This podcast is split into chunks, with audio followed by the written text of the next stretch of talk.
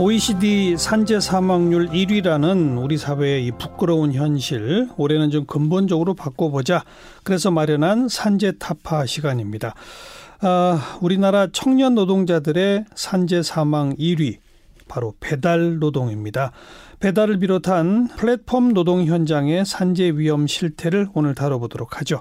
노동건강연대의 유성규 노무사 나오셨어요. 어서 오십시오. 안녕하세요. 유성규 노무사입니다. 최근에 이 배달 죽음이라고 하는 기획기사를 쓰신 뉴스타파의 강혜인 기자도 함께 오셨습니다. 어서 오십시오. 네, 안녕하세요. 네, 방금 제가 청년 노동자 산재 사망 일 위가 배달이다.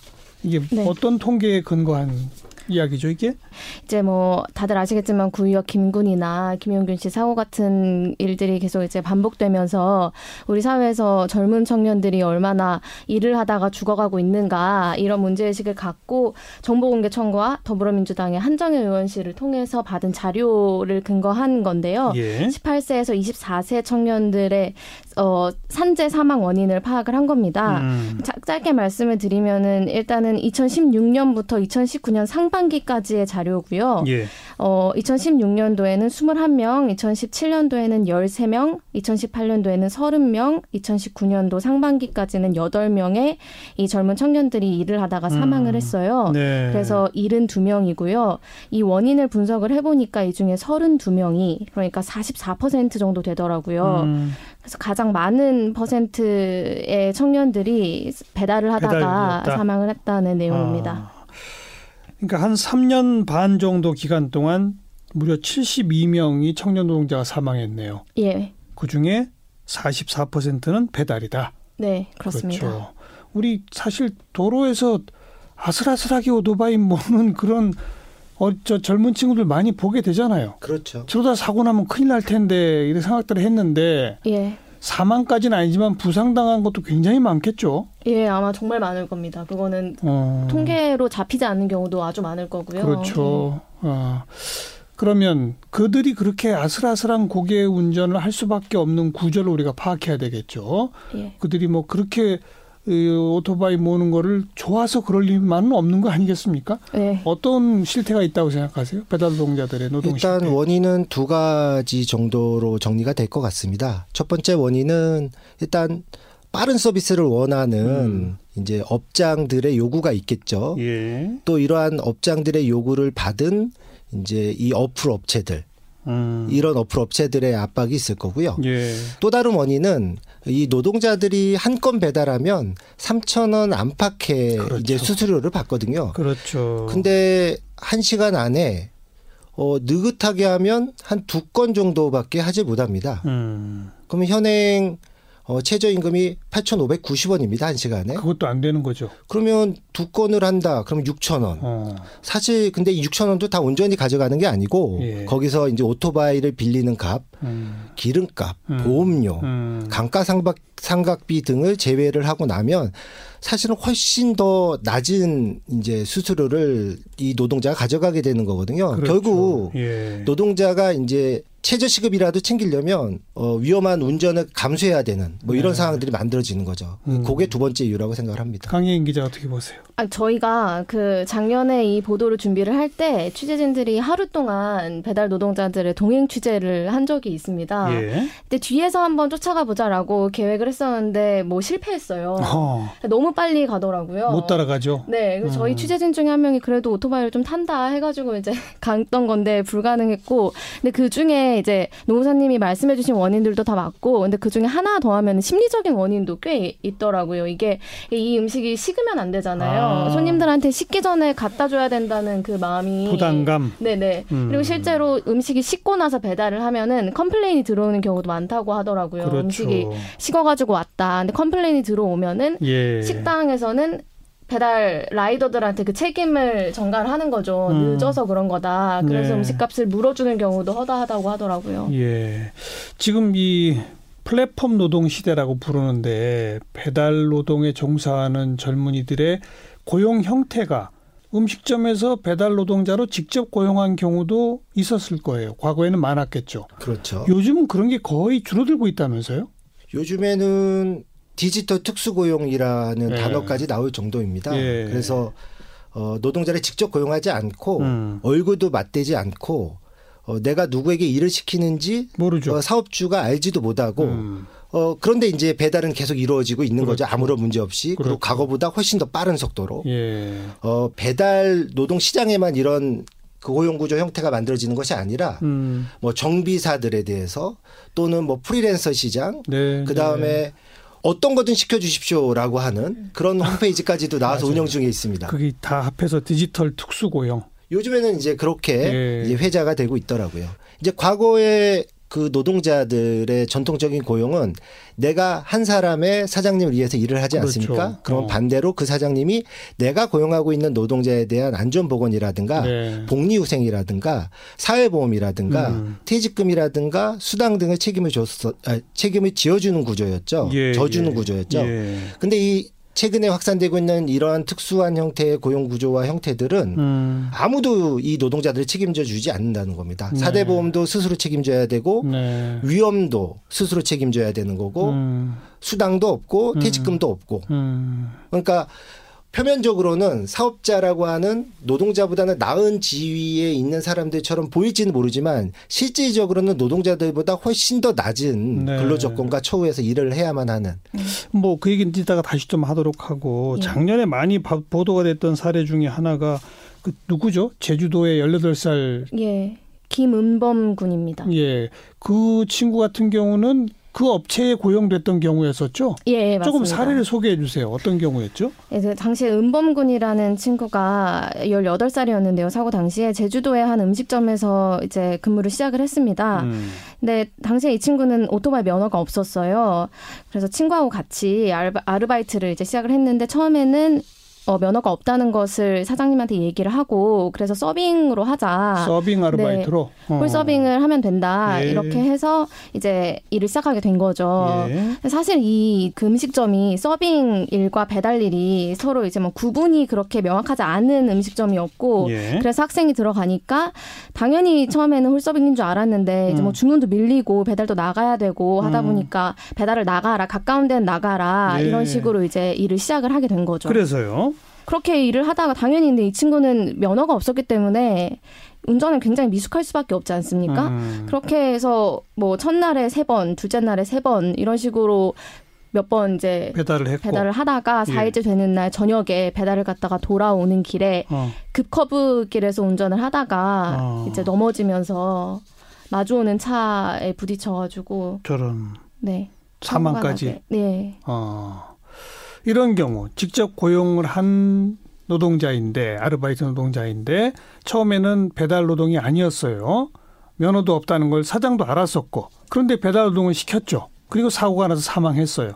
예예. 근데 법적으로 별로 책임이 없다고요? 이게 무슨 얘기예요? 그래서 이 사업주가 우리가 상식적으로 생각했을 때는 상당히 중한 처벌을 받아야 될 것 같아요. 어. 그런데 실제 처벌 결과는 이제 벌금 삼십만 원에 처해졌습니다. 그것도 이 사고와 관련된 것이 아니고 음. 좀 다른 문제로 사실 예. 처벌이 됐습니다. 예. 그 이유는 이 현행 산업안전보건법 이 사실 이러한 배달 사고와 관련해서 제대로 그 사업주의 안전상의 조치 이런 것들을 규정하고 있질 않습니다. 어. 그래서 현행 법에서는 예를 들면 근로자가 헬멧을 착용하지 않은 경우에 대해서 음. 또 뭐 사업주가 정상적인 오토바이를 제공하지 않은 경우에 대해서만 처벌할 수 있도록 되어 있고 이런 무면 운전이나 이런 부분들에 대해서는 내용이 없습니다. 어. 그리고 작년에 김용균법 그 산업안전보건법이 개정이 됐는데 그래서 예. 이런 배달에 대한 내용들이 좀 새로 신설이 된 내용이 있습니다. 네네. 근데 그 내용을 봐도 거기도? 어, 구체적으로 이 사고를 예방하기 위한 사업주의 조치들, 의무들을 음. 좀 더 강하게 이렇게 규정하고 있지는 않습니다. 음. 그냥 그럼 그 친구는 무면허 운전하다가 교통사고로 사망 이걸로 끝이네요? 예, 그렇게 된 겁니다. 어. 결과적으로는요. 이게 지금 산업안전보건법을 좀 어떻게 손봐야 됩니까? 어, 산업안전보건법의 가장 큰 문제점이 예. 어, 최근에 나타나고 있는 플랫폼 노동이라든가 디지털 특수고용이라든가 음. 아니면 뭐 광범위하게 퍼져 있는 일반적인 특수고용이라든가 이런 부분들을 제대로 제어하고 있지 못합니다. 음. 그러다 보니까 어, 현장에서 이런 어처구니 없는 일들이 일어나고 있지만 예. 노동부가 개입해가지고 이런 걸 사전 예방하기도 어렵고 잘못한 사업주에 대한 처벌을 해야 되는데 마땅한 처벌 규정도 없는 음. 뭐 이런 상황들이 지금 만들어지고 있는 거죠. 이제 아까 했던 이야기로 돌아가면 네. 이 경우는 자기가 직접 고용한 노동자한테 원래는 배달 안 시키겠다고 했다가 배달을 시켰고 무면허라는 걸 알고도 배달을 시켰고 그럼에도 불구하고 이걸로는 아무런 처벌을 안 받았다는 얘기 아닙니까? 그렇죠. 근데 아까 우리 얘기한 디지털 특수고용 노동자들은 예. 사고가 나면 예. 누가 책임져요? 사실은 자기가 책임져요? 예, 이 은범군보다 훨씬 더 낮은 지위와 낮은 처우를 받고 있는 거죠. 왜냐하면 법적으로 이분들은 사업자거든요. 그러니까 열아홉 살짜리 사업자, 스무 살짜리 사업자. 그러니까 사실 안타까운 게 우리 사회가 어떻게 이런 이제 갓 고등학교 졸업한 친구들을 어 사실 예. 사장님이라고 불리우기는 하지만 진짜 사장님은 아닌. 예. 그래서 노동법 가장 낮은 사회적 보장 제도 중에 한 사회적인 제도 중에 하나인 이 노동법조차 이 청년들에게 보호해주지 못하는 어, 이런 상황까지 왔을까 상당히 가슴 아픈 거죠. 강혜인 기자 그런 배달 노동자를 많이 만나봤죠. 네. 뭐라고 얘기합니까? 그래서 어떻게 해달라고 그래요?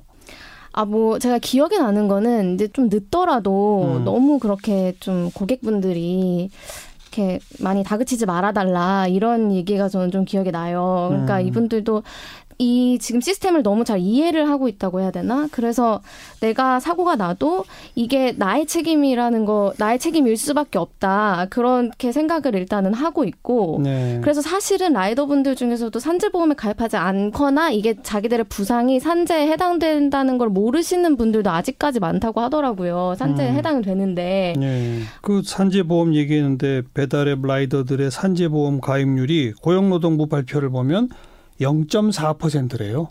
예, 엄청 낮죠. 왜 이렇게 가입을 안 해줘? 그 두 가지 이유로 좀 정리가 될 것 같아요. 첫 번째 이유는 어, 산재보험료를 절반씩 부담을 합니다. 고용주하고 노동자하고 예, 그래야 되는 게 맞죠. 예, 예. 예.